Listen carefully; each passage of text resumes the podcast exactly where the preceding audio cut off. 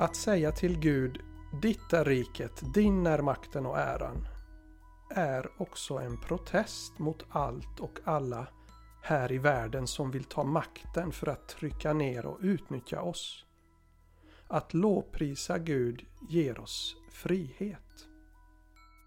Du lyssnar på podden Bönernas bön avsnitt 20 där Magnus och jag samtalar för sista gången i den här serien. Vi avrundar med att tala om lovprisningen som avslutar Herrens bön.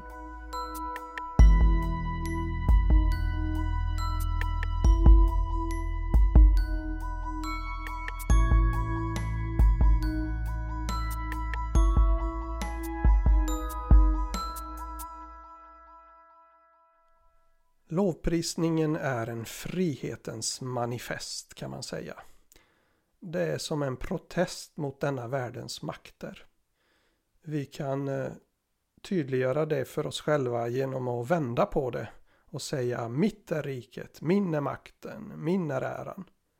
Det är lätt att vi tänker och handlar efter den devisen.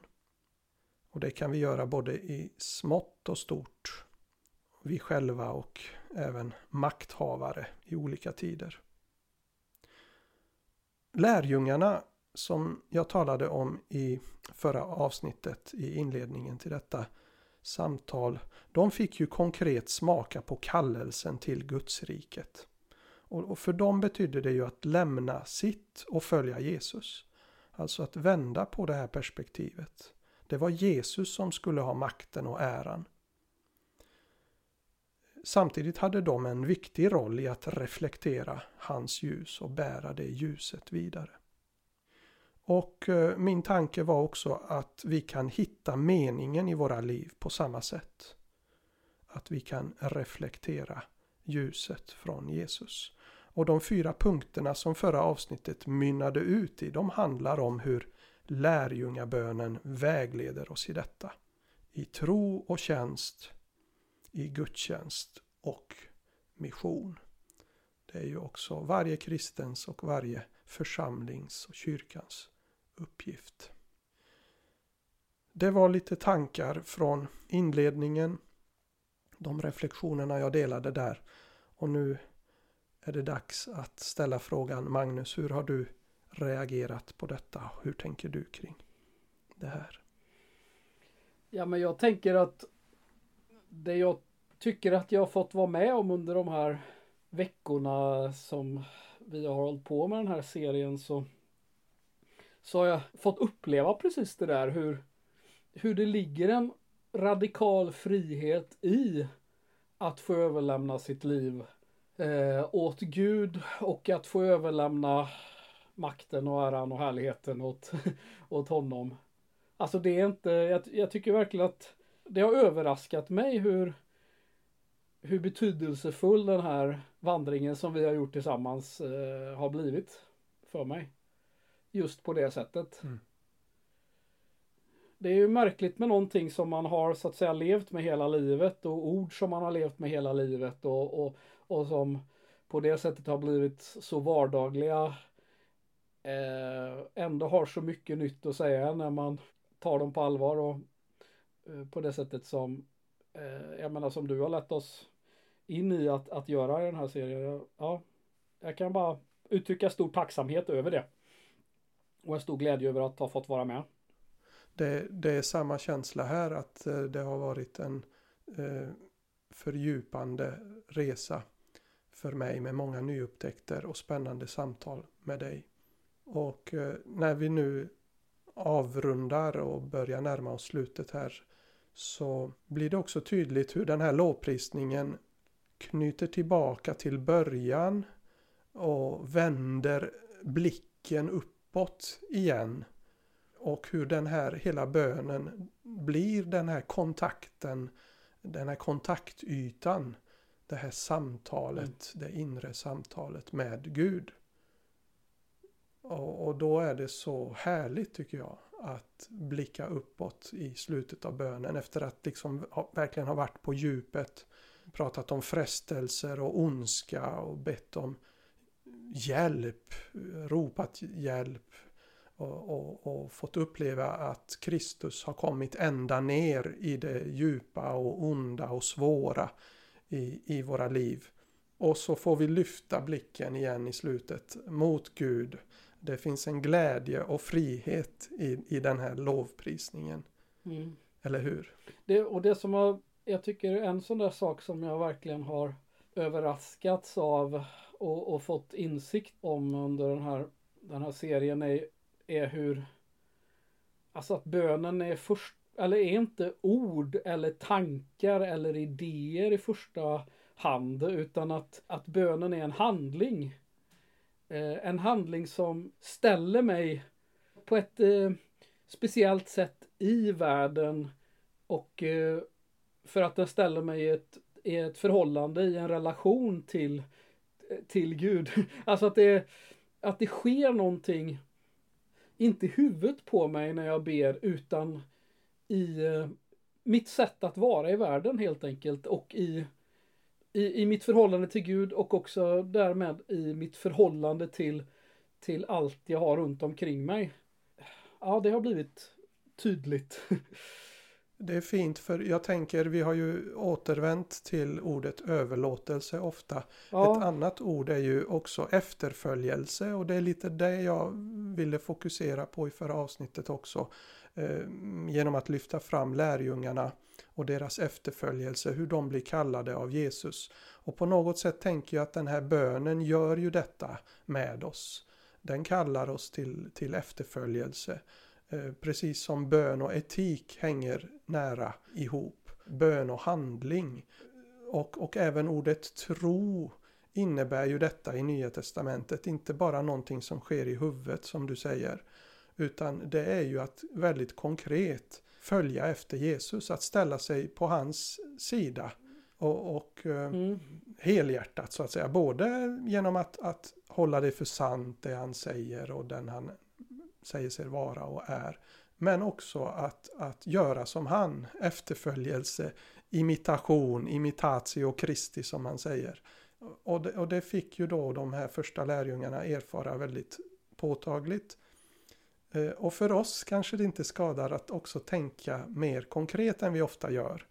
Eh, som du säger, det, det är väldigt fint uttryckt, alltså att, att det ställer oss i världen och vi kan väldigt konkret tillämpa bönen på efterföljelsen. Och hela tiden låta det omvända oss. Vända på perspektivet att nu är det, nu är det Kristus som har makten. Det är han som ska ha äran.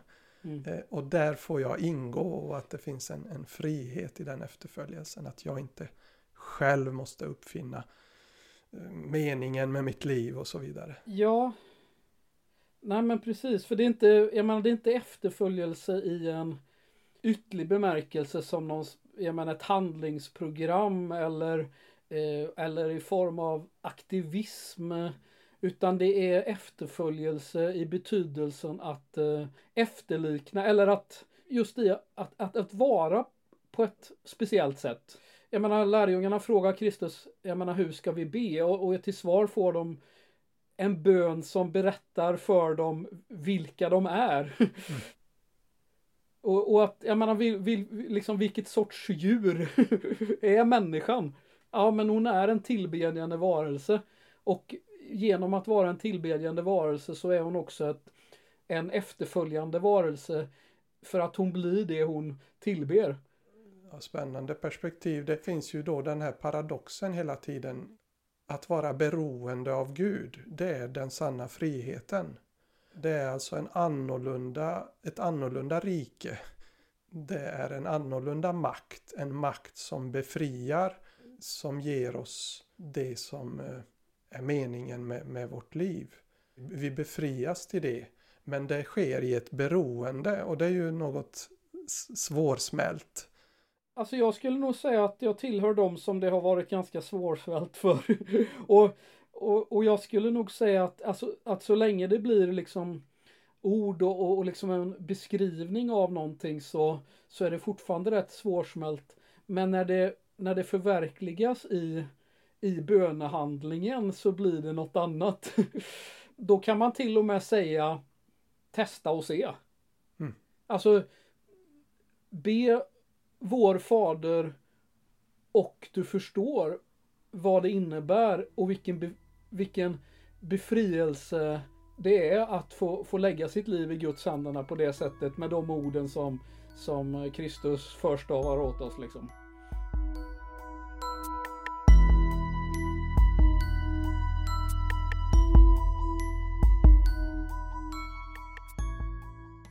Jag upplever att det finns en spänning där eh, och det har kanske kommit till uttryck tidigare också.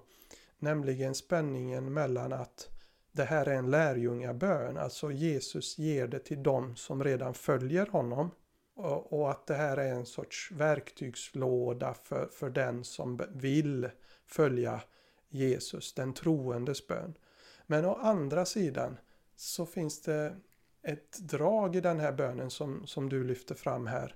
Nämligen att be så kommer bönen genom den helige ande verka i dig och verka tro.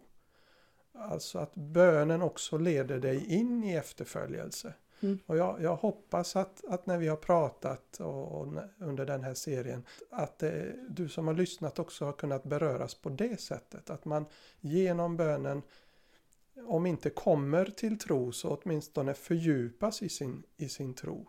Att, att det ligger en, en, en, ett mysterium eller en kraft i att, att be Herrens bön. Det är, ju, det är ju Jesu egna ord och Guds ord är ju skapande ord. Det kan också skapa tro, tänker jag. Ja, jag, jag höll på att säga att är man strunt samma vad du tror eller vad du själv kallar dig be de här orden och du, och du, och du blir förvandlad till en efterföljare och till en ikon av, av Kristus.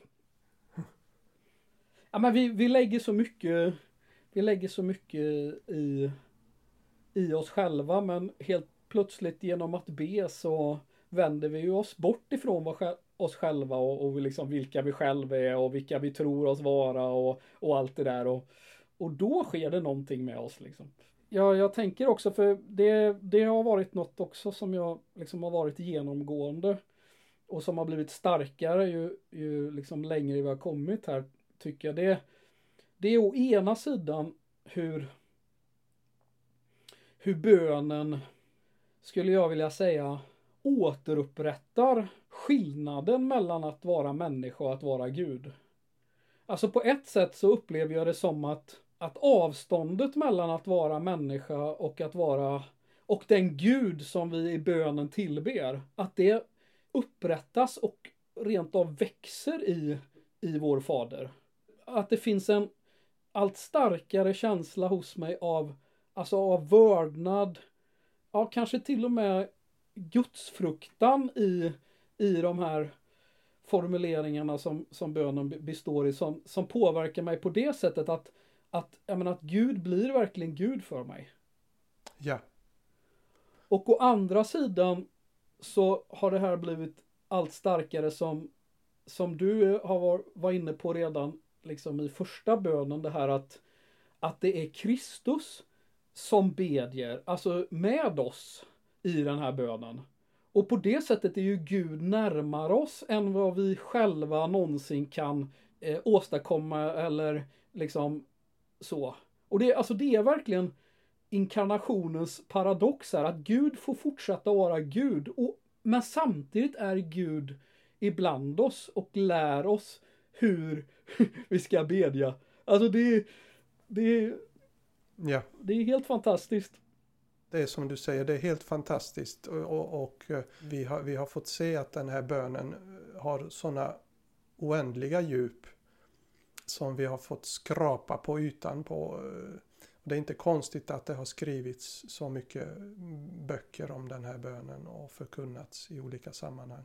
Och jag tänker att det du tar upp nu med att Jesus har förverkligat varje bönedel. Han har, han har visat att, att Gud är mäktig att göra det som den här bönen handlar om. Och då blir ju också kopplingen till efterföljelsen så fin att när vi är nära Jesus eller när vi är i Jesus som det uttrycks i Nya Testamentet ibland.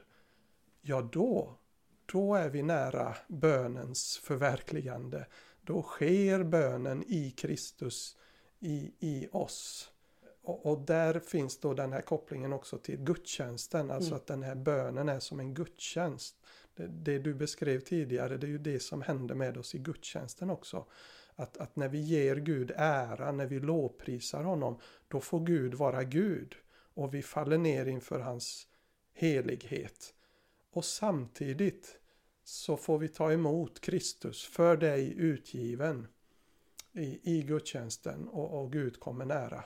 Och det, och det är ju det fantastiska i, i, i den gudsbild som Bibeln förmedlar, Nya Testamentet inte minst, hur, hur Gud både är den avlägsne eh, överallt eh, och den nära, den som kommer oss riktigt nära.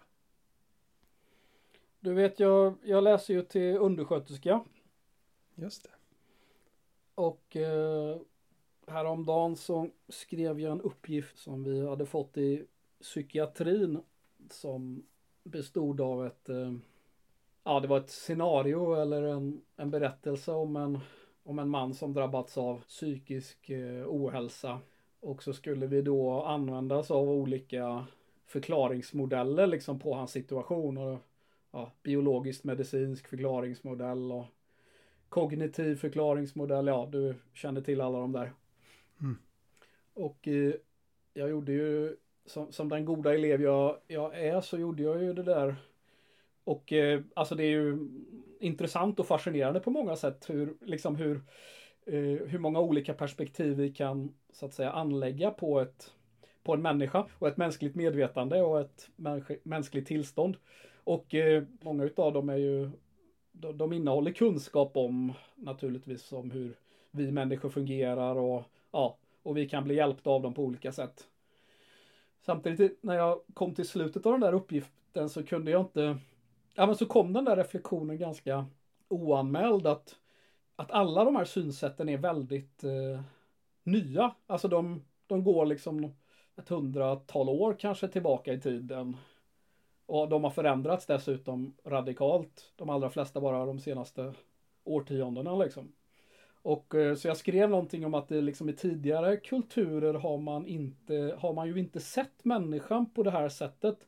Alltså man har inte försökt förstå människan utifrån de här vetenskapliga förklaringsmodellerna och liksom och, och, och så sätt alltså utifrån sig själv utan man har ju alltid när man har förstö, försökt förstå människan ställt henne inför Gud. Alltså ställt henne inför någon utanför för henne själv. Och jag menar, vi, vi vet att det har genom tiderna fungerat ganska bra.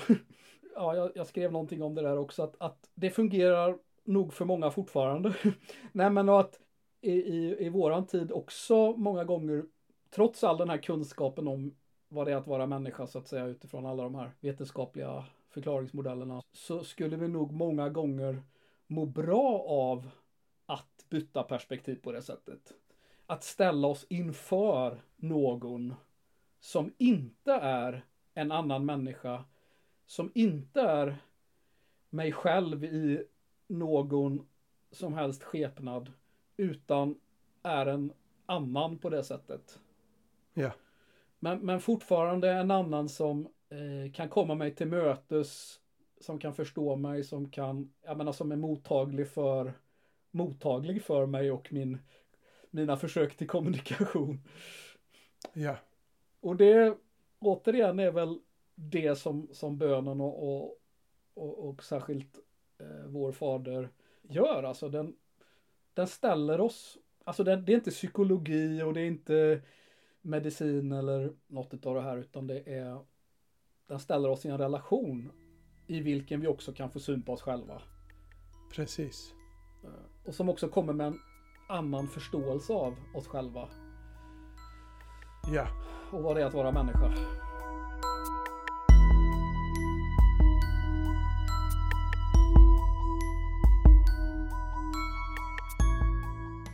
Det är kanske det man ibland upplever när man börjar med Herrens bön, att den kan vara lite sträv sådär. Den kan, det är ord som man inte själv hade kunnat säga eller velat säga om man själv hade fått tänka till. Och det tycker jag att, att jag har upplevt också i vår genomgång att eh, man får tugga på det ordentligt och, och ibland ger det motstånd. När man, Jaha, men ska vi hålla på med frestelser och synder och ondska och hans heliga namn. Alltså allt är ganska svårt. Och sen så upptäcker man att när man då gör sig det här jobbet och, och stannar, stannar upp och låter det sjunka in så är det som du säger att det är någonting som kommer utifrån. Det är någonting jag inte hade kunnat säga till mig själv. Mm. Det är någonting som inte kommer automatiskt ur mig själv. Utan det kommer från någon som är inte bara en spegel, bara det är ju väldigt bra, men det är till och med någon som liksom ville mitt liv. Eh, som står bakom mig och som vill, vill leda mig. Det, det är ju något, återigen något oerhört och, och, och en, en, skatt att, att vi har den här uppenbarelsen, de här orden att ta till när vi behöver B.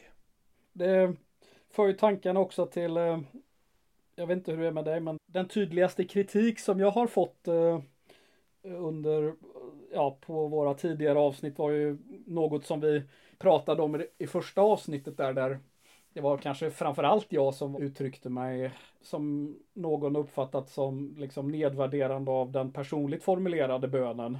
Den som vi, vi själva viskar fram och eh, Eh, jag har väl skämts för det där lite under, under veckorna som har gått. Men det, det har haft det goda med sig att jag har, att jag har tänkt på det ganska mycket. Och vad, vad det jag, vad jag egentligen menade och kanske framförallt eh, så har det fått mig också att eh, att eh, uppmärksamma att, eh, precis som du också tror jag sa i det här avsnittet, att, att vår fader kan också bli en, liksom en språngbräda eller vad man ska säga till liksom personligt formulerade böner. Där, alltså den, den blir också en guidning. Den blir inte bara hur ska vi be med de här orden utan det blir också hur ska vi be generellt, alltså hur ska vi, vilken hållning ska vi ha och utifrån vad kan vi be? Och eh, i det har jag också själv liksom upplevt hur ja, men, nya ord har formulerats också i mitt, eh, i mitt personliga böneliv och, och, jag, har, jag har blivit både en flitigare och en, eh, om man nu kan vara bättre och sämre, men en, en, eh, ja, men en bättre bedjare, alltså en mer yeah. personlig bedjare på många sätt också under den här tiden än vad jag kanske var tidigare. Vad fint hur du berättar om det. Och, och, och, när lärjungen frågar lär oss att be så kan ju detta ligga i det här. Alltså att Jesus inte bara lär oss orden utan han lär oss attityden och, och hur, hur det ska gå till. En spännande koppling man hade kunnat prata mycket mer om är mellan Herrens bön och saltaren. För saltaren är precis som Herrens bön Guds ord samtidigt som de är vår bön. Där kan vi också lära oss att be. Och det finns till exempel en spännande koppling som någon har gjort att man kan dela in saltaren efter bönerna i Herrens bön. Mm. Eh, allt ifrån eh, klagoböner och lovprisning och bön om förlåtelse och, och, så vidare. Eh, därmed vill jag också bara nämna att, att det, det här behöver ses i ett väldigt vitt perspektiv, brett perspektiv att både Herrens bön och saltaren inspirerar ju oss till bön. Och det, det, är ju inte så att det ena utesluter det andra utan de berikar ju varandra. När jag ber mina egna ord så börjar jag också fundera på ber jag rätt och då kan Bibelns böner hjälpa mig på traven.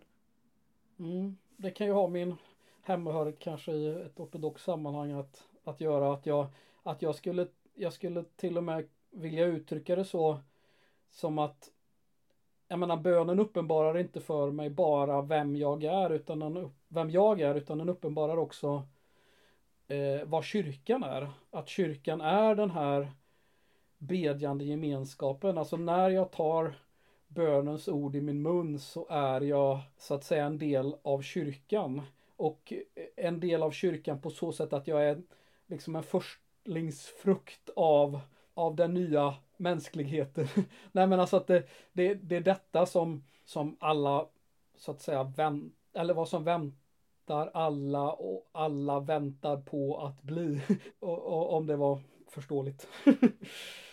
och, och, då är vi tillbaka kring eh, lovprisningen. Alltså det finns ju en tendens i bönen hur den, hur den pekar framåt, eh, bär oss framåt tänker jag. Och det är ju typiskt för Guds rike, Guds rikes karaktär. Det är ju någonting som kommer oss till mötes från framtiden tänker jag. Och när vi, när vi nu kommer till lovprisningen och slutet så pekar det tydligt framåt och, och, och bär oss i den riktningen. Du nämner ordet förstlingsfrukt, alltså att vi, att vi redan nu anar vissa bitar och får uppleva, erfara vissa delar av det som kommer bli fullkomligt när Guds makt och ära omsluter allt och alla. Mm. Det finns också en koppling till eh, frälsningshistorien tänker jag i Herrens bön. Vi börjar Herrens bön med Fadern i himlen som, som är skaparen, hans namn som ska hållas heligt. Och han håller sitt namn heligt under gamla testamentets tid kan man säga. Och så låter han sitt rike komma och sin vilja ske genom den historien och kommer oss till mötes som livsbröd i Jesus Kristus och som förlåtelse i Jesus. Och Jesus kom ju också för att leda oss och bevara oss från frestelse och ondska genom den helige Ande. Och vi väntar på att han ska komma och upprätta sitt rike, sin makt. Det som är och var och kommer, kommer vara i evighet. Eh, på det sättet kan man liksom lägga frälsningshistorien parallellt med Herrens bön också. Ja, ja det, är, det är vackert. Hmm.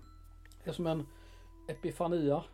Där det vi ber om också förverkligas i, genom vår bön på något sätt. Ja.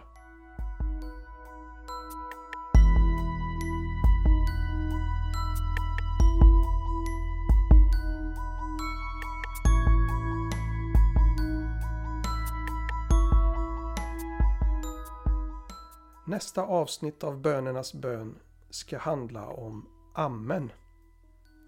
Det kommer visa sig att även det lilla ordet bär på ett budskap med rik innebörd. Musiken i podden har Josef Rimshult bidragit med.